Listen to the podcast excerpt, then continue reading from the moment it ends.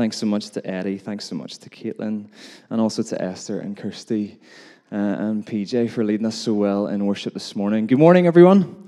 It's good to be here. It's good to be in worship, isn't it? It's good to be in church this morning in God's presence. And it's also great to be able to open up God's word with you uh, again. Turn with me in your Bibles to John chapter 7, verses 37 through 43. John chapter 7, verses 37 through 43. That's where we're going to read from today. And just while you do that, let me quickly recap where we're at in our series, and then we'll read God's word together. Ever since our ignition week of prayer and fasting at the start of September, we've been working through a series called Blessing Begins with Hunger. And in this autumn teaching series and throughout our fasting practice as part of practicing the way, we've been trying our absolute best, our absolute best to unpack this deep theological reality that our God moves upon hunger that God is attracted to spiritual hunger, that Yahweh, the great I am, the sovereign Lord of the universe, that that same God calls us to be hungry for Him, and that He moves upon our hunger and thirst. This profound reality, it's evident in Scripture and throughout human history, and the overwhelming majority of significant moves of God can be traced back to a people who got really hungry and thirsty for God. People who recognized their absolute need of Him and who sacrificed their lives to follow Him. And so it seems that while our God is transcendent, that while He is perfectly able to intervene in any way that He pleases, and that while God does move in spite of our apathy, that actually His heart is mostly moved towards hungry and thirsty faith.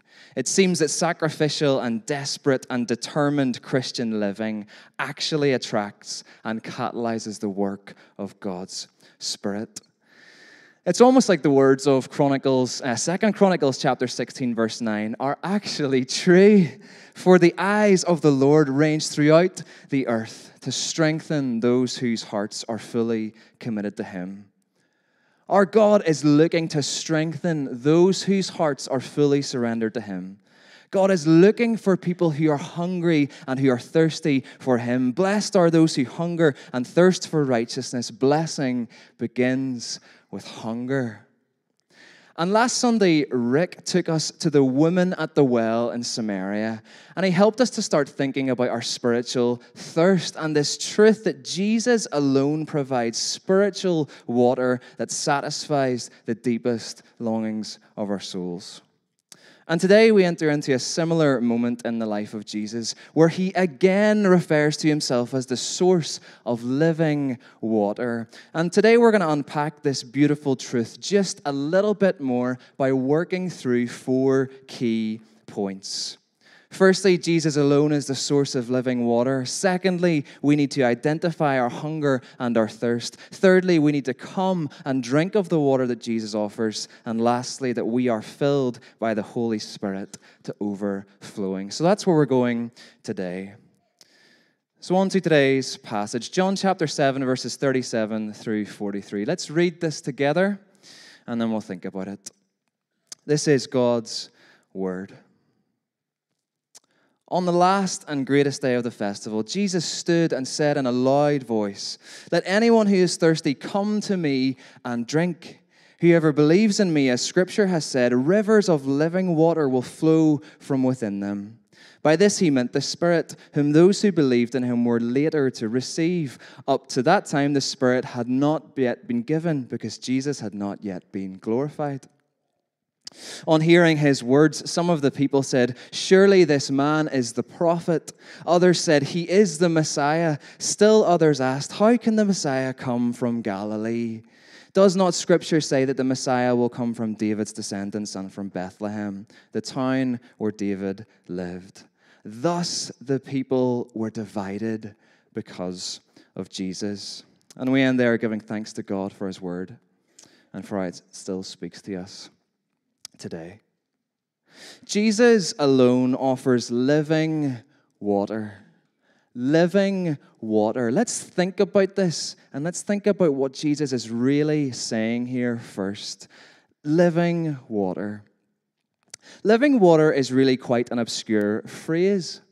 And I think for many of us who have been around church for some time, we might well be accustomed to hearing this phrase, and we might even have some notion of what it might mean. But if you think about it, it's actually quite a strange phrase. Indeed, water, by its very definition, it isn't actually a living thing. It doesn't reproduce and it doesn't grow, it just is. Water isn't a living thing. So, why does Jesus say this, and what is the significance of his claim here? Well, in order to understand what Jesus is really saying, we have to understand the context into which he said this. Because, as was so common with Jesus, he used context to clarify something really important about his personhood, his mission, and his kingdom. Jesus picked his moments strategically, and context was everything here. So, what was the context into which Jesus said this phrase, living water?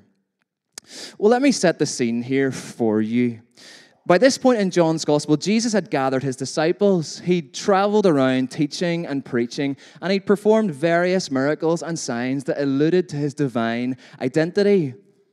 And as a result, Jesus had started to make quite a lot of noise in the public domain. But despite all of that noise, the majority of the public still didn't really know what to make of him. The religious elite, they were the only ones who really had made up their mind on him. They wanted him dead because he represented a critical threat to their status and their authority. But despite even that, most other people were very much undecided about who this man called Jesus was. And the word on the street about him was extremely mixed. The public were asking identity questions about Jesus. And it is into that wider context that we come to John chapter 7. And here Jesus goes alone to what was called the Festival of the Tabernacles in Jerusalem. Now, the Festival of Tabernacles is one of the big three Jewish festivals, along with Passover and Pentecost. And the Festival of Tabernacles, it happens for a week at the start of October. And it's a hugely significant public celebration where thousands of Jews pilgrimage into Jerusalem to do two things. Number one, they thank God for his provision when their people wandered in the wilderness. And number two, they look forward to the age that would come when the Messiah would arrive arrive and gather all nations to Jerusalem to worship God forever. So, this is a big public spectacle. This is a big moment. But importantly, water was really, really significant in one key ceremony called the ceremony of the water drawing. And this happened every day during the festival. Here, the high priest, along with a whole tribe of priests and large crowds, they would all proceed to the fresh water pool of Siloam and draw water. And then from there, they would go back to the temple and they would offer up animal sacrifices and watch the high priest pour water on the altar. And it probably looked a little bit like the image that is on the screen behind me. And again, this was a huge celebratory ceremony where the Jews were literally commanded to be joyful. There was singing and there was dancing and there was shouting and there was music, and they would have been reciting Isaiah 12, verses 3 You shall draw waters from the mountains of triumph. This was a joyful celebration, so much so that the oral Torah says that he that has never seen the joy of the ceremony of the water drawing has never in his life seen joy. And the joy of this moment, this ceremony, characterized the whole festival. And it still does, even to this day, as the Jews refer to it as the season of our joy. This is a moment of joy, and this is a big spectacle. But this collecting and pouring of water on the altar, this was central in all of it. This water, it was symbolic of God's nourishment and God's cleansing of the people. And it was also prophetically pointing to a day of salvation, salvation when the Messiah would come and heal the people and liberate the lands and gather all people to Jerusalem to worship God forever. And so stick with me here. It is into this context. It is into this moment that Jesus makes this claim about living water. Picture it in your mind's eye. Look at verses 37 and 38. It's the final day of the celebration, the big apex moment of the whole week. And Jesus stands up and, in a loud voice, he shouts over the crowds and says these incredible words Let anyone who is thirsty come to me and drink. Whoever believes in me, as scripture has said, rivers of living water will flow from within them. What is he really saying here? He's saying that he is the one who can nourish the people's spiritual thirst. He's saying that he is the one who can cleanse the people of their sins. He's saying that he is the Messiah. In a day when so many people did not know what to make of him, and at the apex moment of this joyous celebration, Jesus stands up and shouts over the crowds and makes this massive claim about his identity that he really is the Messiah. And remember the pool of Siloam where water was being drawn from in that ceremony? Jesus would soon send the blind man there to wash his eyes and see again. This prophetic kind of miracle that catalyzed more of his ministry. This all has significance. Water cleans, water washes, water brings nourishment. And Jesus is saying here that he is the ultimate source of cleansing and nourishment by eventually dying on the altar at Calvary, Jesus would pour out his totally pure life and wash away the sins of the people and would nourish their thirsty souls by leaving the Holy Spirit to later dwell in them. So, what is he doing here? What is he really saying in the context of this moment? He is saying, I am the Messiah. I am the source of living water. I am the one who offers the river of the Holy Spirit that will soon inhabit my followers and which will one day make glad the city of God. I am the source of living water, water that brings everlasting life. Wow. And just like every time Jesus spoke of his identity, his claim demanded a response.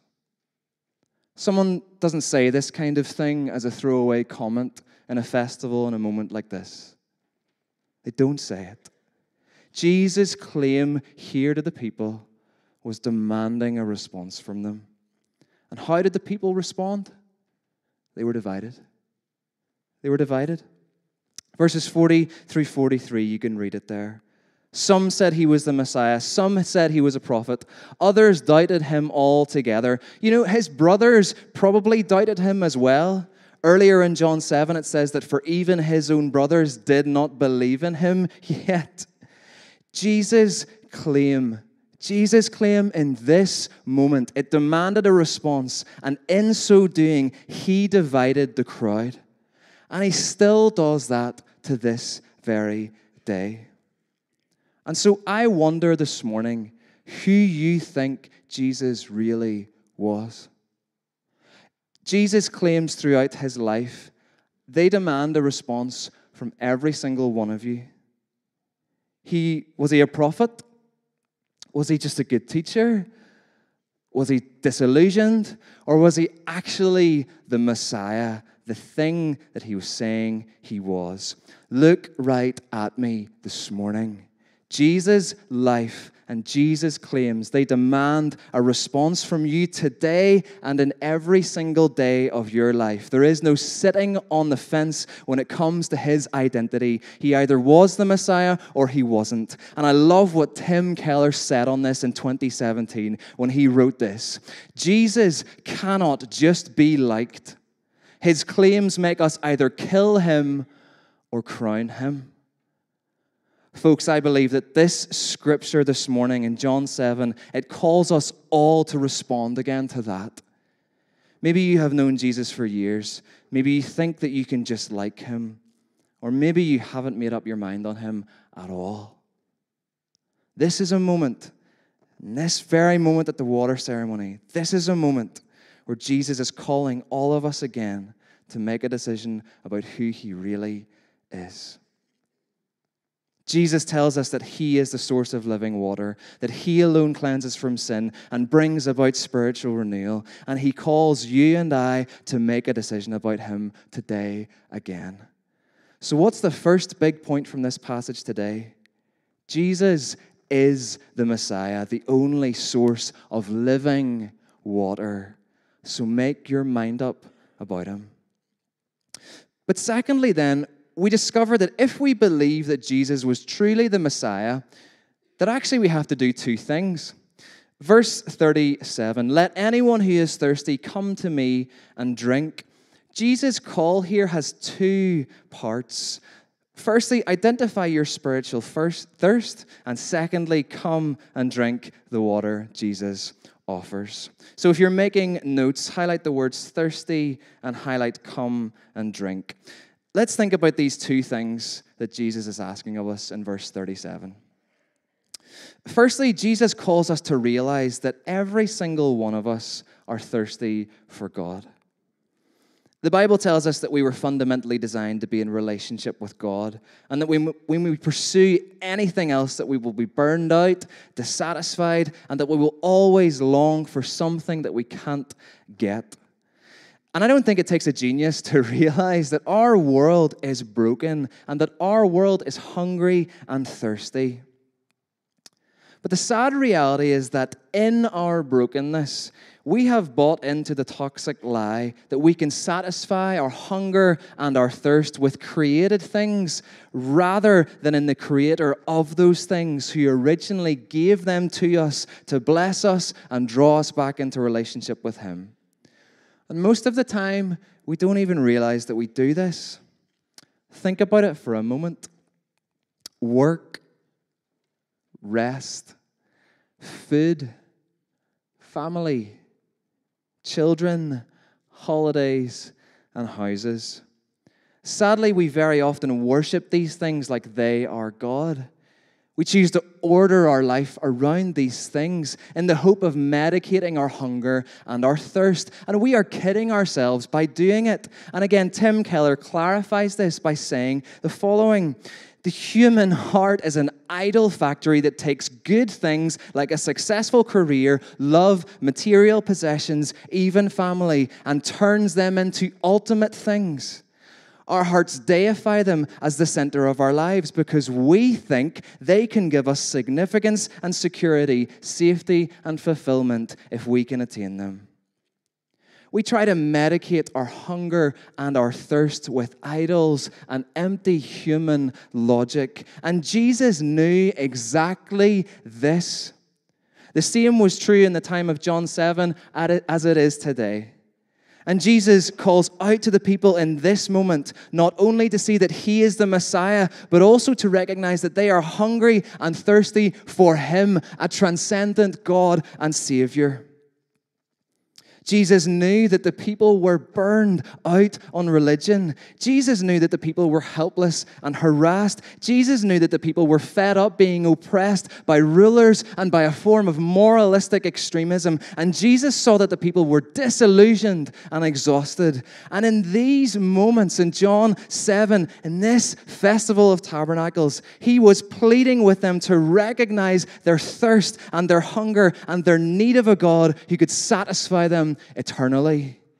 And so, in part one of verse 37, Jesus is saying that we need to recognize our spiritual thirst for Him.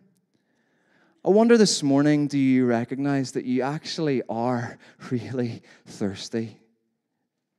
Honestly, every single one of us is really hungry and thirsty. But do you actually recognize it? And let me just prod at this a little bit more. How much money will be enough for you? How many achievements will be enough for you in your life? How many more holidays will be enough for you? How many more children will be enough for you? How many more calories will be enough for you? How much sex is enough? How much Netflix and chill will be enough for you? None of these things will ever satisfy you, nor can the perfect balance of them all. Our broken logic and our consumer culture lies to us and tells us that they can, especially if we just get the right balance of all of them. And it is nonsense. None of these things can absolutely satisfy us. Only God can. Our pursuit of these things gets us on a toxic treadmill of wanting more and more and more, and we'll never be able to get enough. Worshipping anything other than God is like burrowing into a rabbit hole that has no end and no satisfaction. And you know what? It's absolutely exhausting. And what does Jesus say here in John 7? Recognize that you are thirsty, but you are thirsty for God alone. But then on to part two of Jesus' ask here in verse 37. He then tells us to come and drink the water that He alone offers. And I love this. Recognize that you're hungry and thirsty for God, but then come to Jesus and drink the water He offers. And Jesus' command here to come, it is really, really lovely. It's not just intellectually accept that He is the Messiah, which is important nor is it just recognize your hunger and thirst for Him. It's actually then to come to Him and follow Him. And this is about action. And I believe that this action it's really really critical in our discipleship and our formation.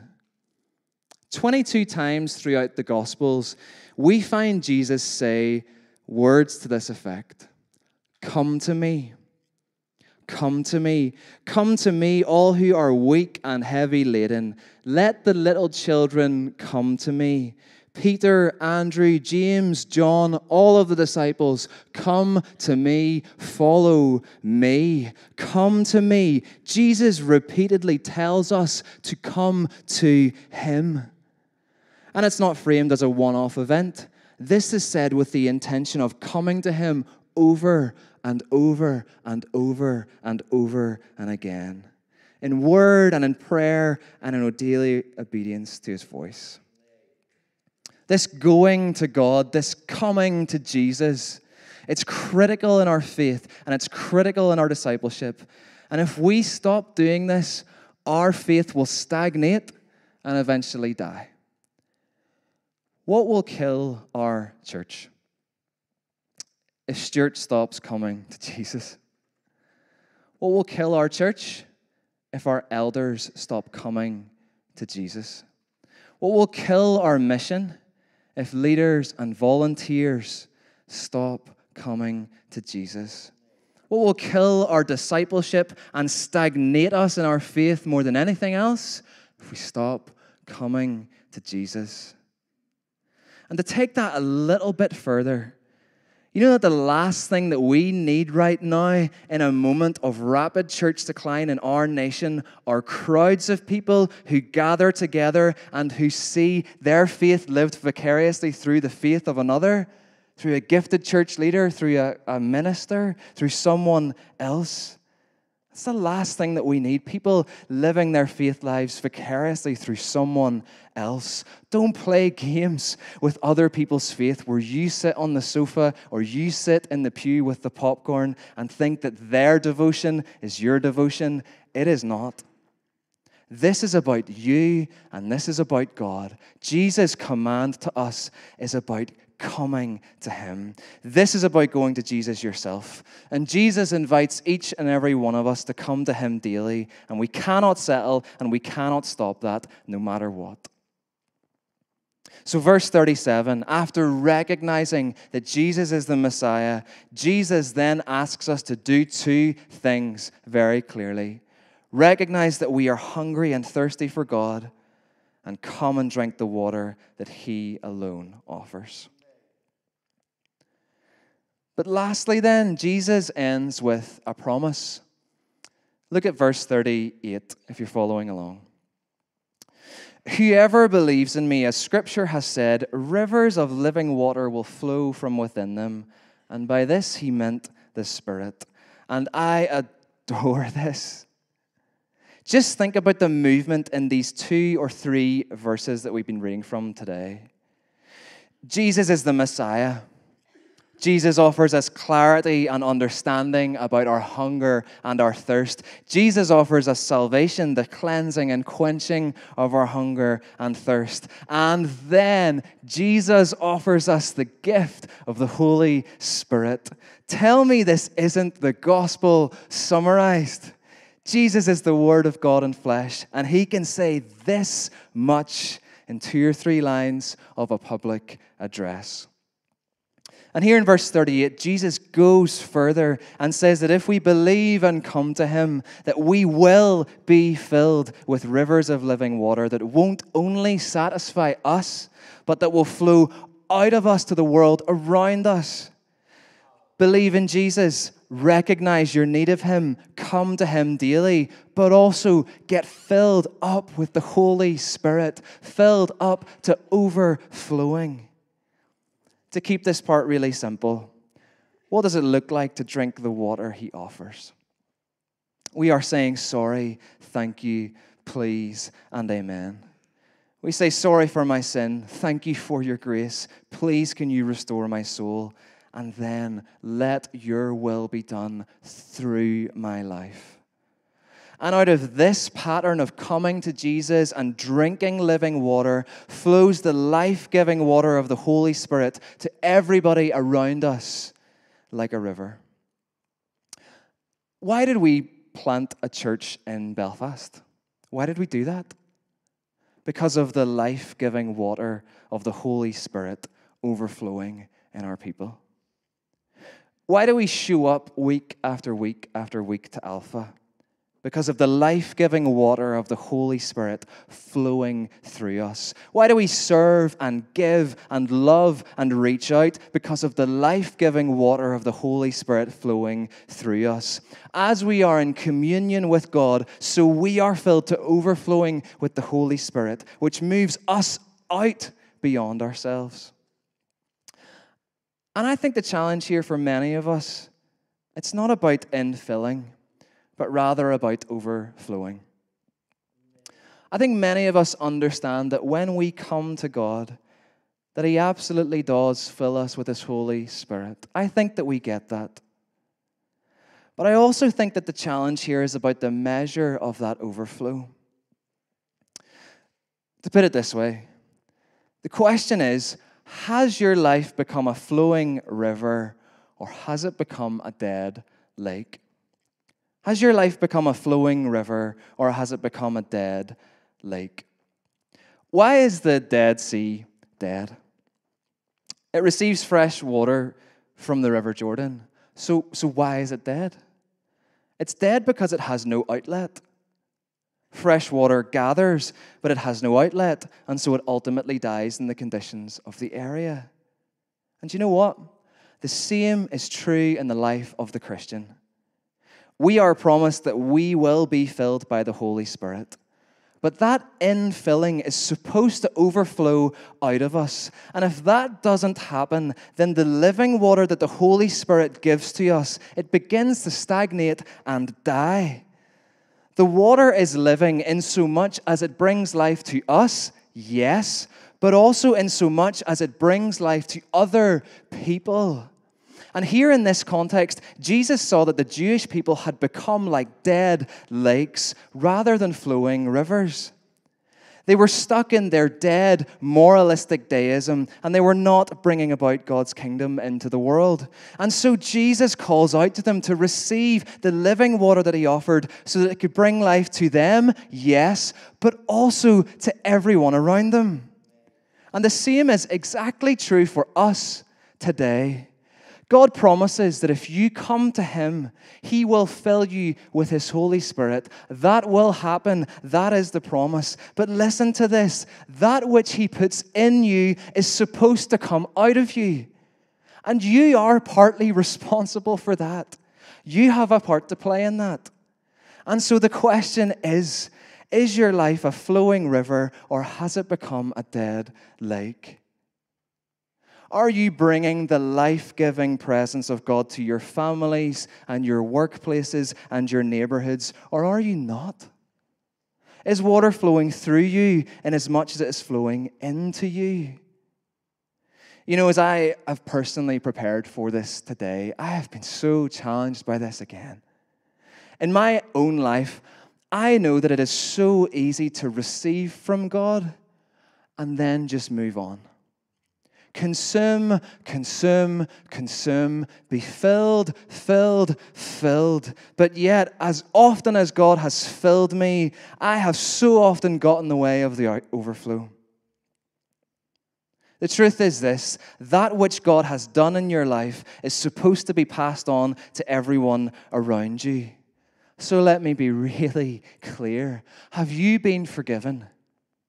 Then go and forgive. Have you been healed?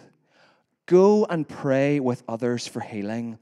Have you been shown compassion? Go and show compassion. Have you been encouraged by the Holy Spirit? Go and encourage others. Have you been sought out from the fringes by Christian people and drawn into the family of God? Well, go and get others and bring them in. This is the pattern of God's kingdom. This is the movement that Jesus is pointing to here. Yes, he promises filling from the Holy Spirit. But the challenge is to allow that to overflow.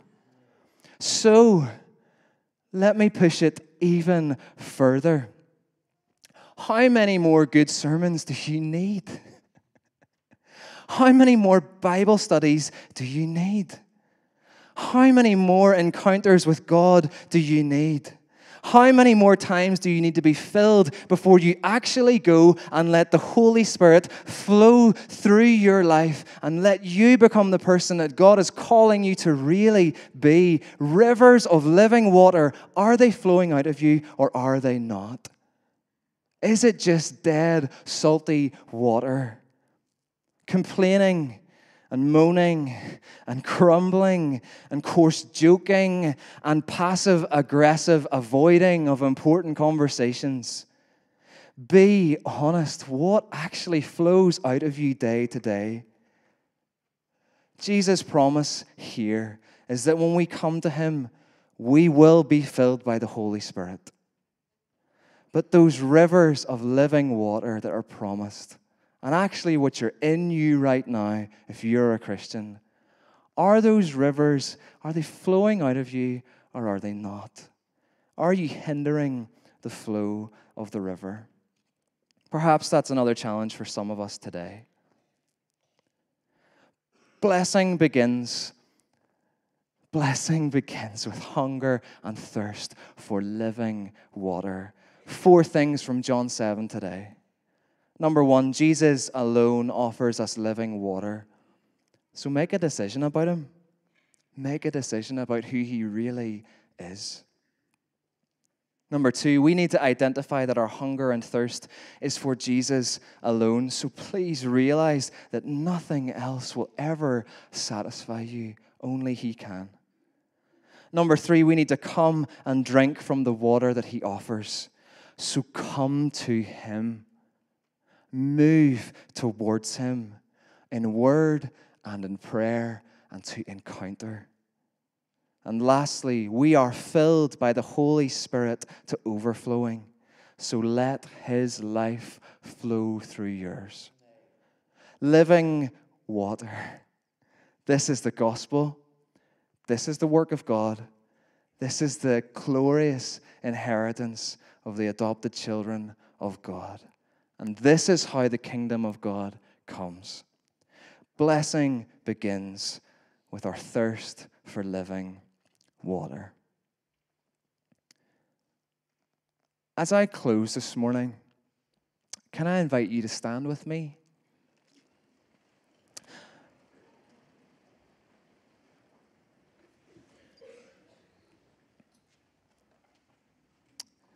This morning, I'd love us to respond in a really courageous way.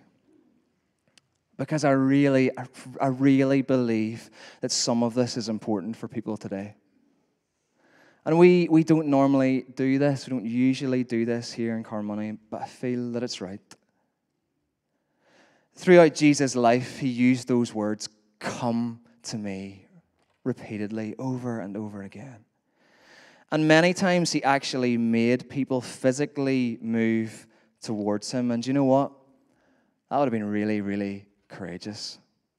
That would have been really courageous. He asked the man with the withered hand to stretch it out, the most vulnerable part of his life and his story, stretch out the withered hand so that it could be healed. He told the blind men and lepers to go and wash themselves so that they could be healed. He called the disciples to actually give up their entire livelihood and follow him. Step up, step out, physically move towards me. Such is the repeated nature of the call of Jesus. And so this morning we're going to do that as we come to pray.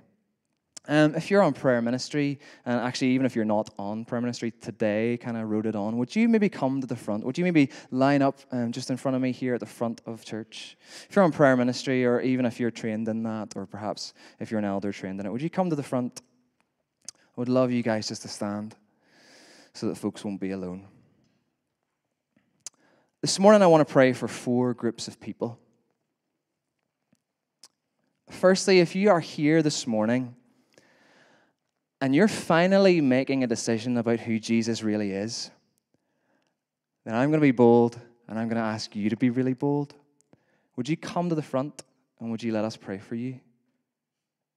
Or if you're here and you know that you have been putting off making a decision about who Jesus really is, or perhaps you have denied him in some way in your life and you know it, and you're saying again in this moment that Jesus is the Lord of my life, then I want you to come to the front as well. And we're going to pray for you in a moment.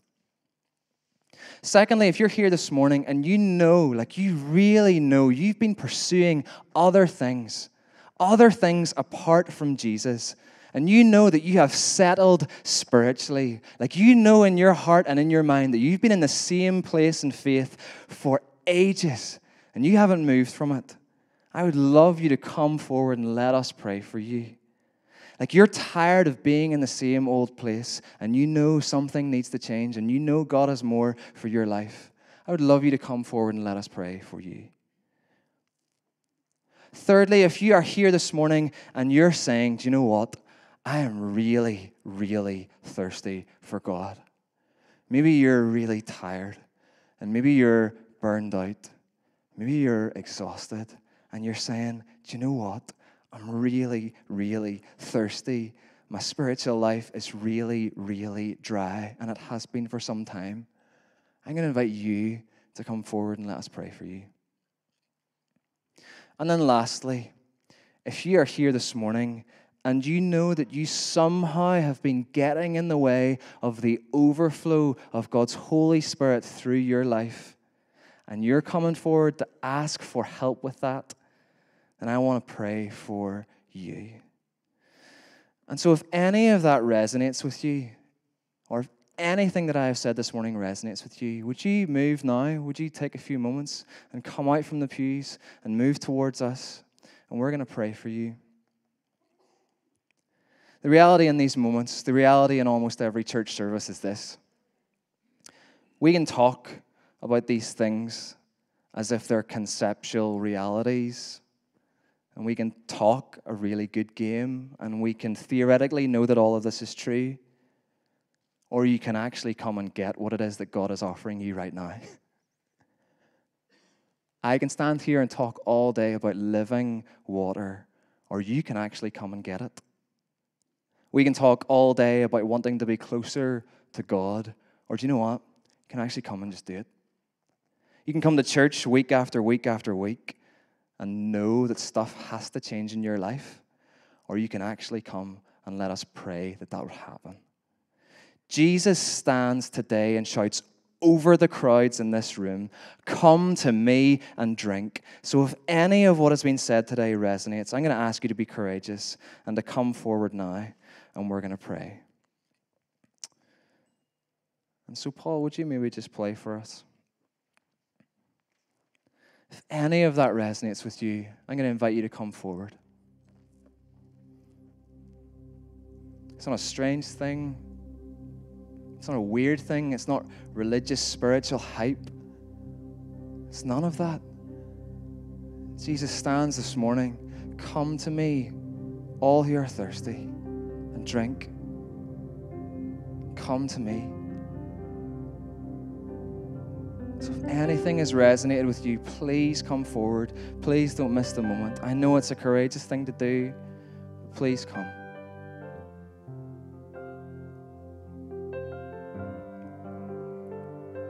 I'll give you one minute longer. We have time.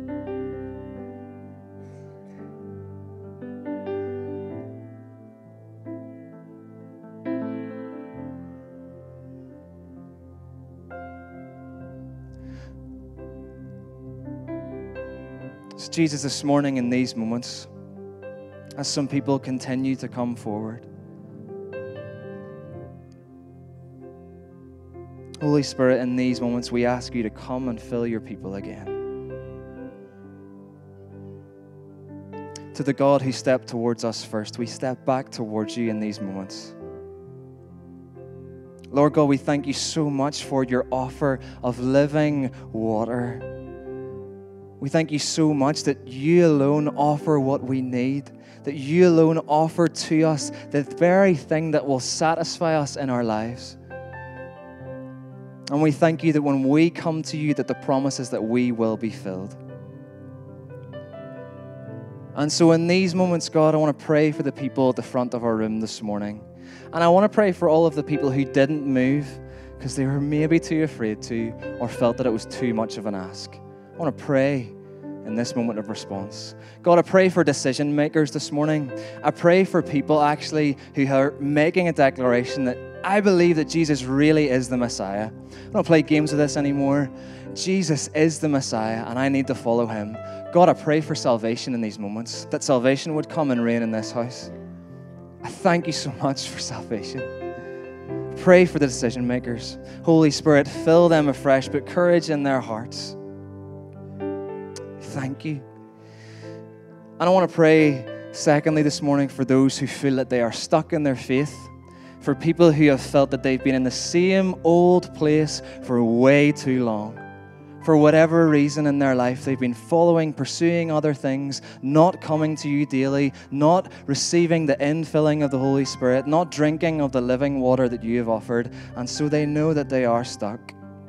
I pray over those people, Holy Spirit, that you would catalyze something new in their life as they have come to the front of a room, as they are responding right now in prayer, that there would be this moment where the Holy Spirit enters in and changes things in their lives. God, reignite passion where that has gone away, bring strength where they need that, bring challenge where they need that. And would, as they leave this morning, would they know that actually something is different because they met with you? An encounter with the Holy Spirit, with the God of angels, can change everything in a moment. We pray for the people who are stuck. And God, for those this morning who just need filled again, for those who are just really tired for those who know that actually they're just really spiritually dry. Holy Spirit, softly, gently, but in a really significant way, fill them again. Help them know that there is living water that is coming into the deepest part of their being now because you're here. And lastly, we pray over all those people who are responding to this word about standing in the way of the overflow. People who have been filled time and time and time again. People who have come to the front of churches and who have stepped out in faith and who have heard sermon after sermon, listened to hundreds of hours of teaching, but for some reason haven't been able to go from A to B and B to C and C to D, and who somehow know they are standing in the way of the overflow of your Holy Spirit. Lord God, help them to know in this coming week how to be people who let your love flow who let the life giving presence and power of King Jesus flow through their lives in workplaces, in neighborhoods, in conversations, in friendships, in families, and in all of their networks. God, we pray for those who feel that they are standing in the way of the overflow. And God, for all of us this morning in the room, we thank you so much for your word to us. We thank you that your word is alive. We thank you that your word lifts our spirit. We thank you that time spent in your presence is always the best thing for us. Do with your word what it needs to do in our lives, into the rest of today, into our week, and into all of the months that are ahead. Would this be a significant moment for all of us in Carnmoney Church this morning? Lord, we love you. We honor you. We thank you for your word. Continue with us as we worship. Continue with us as we sing and we declare more truths about who you are and what it is that you are doing in the world. Continue with us now, for we ask it in the beautiful, mighty name of King Jesus. Amen. Amen. Thank you so much to everybody who's come forward. You guys can head on back. We're going to remain on our feet and we're going to sing together as we close this morning.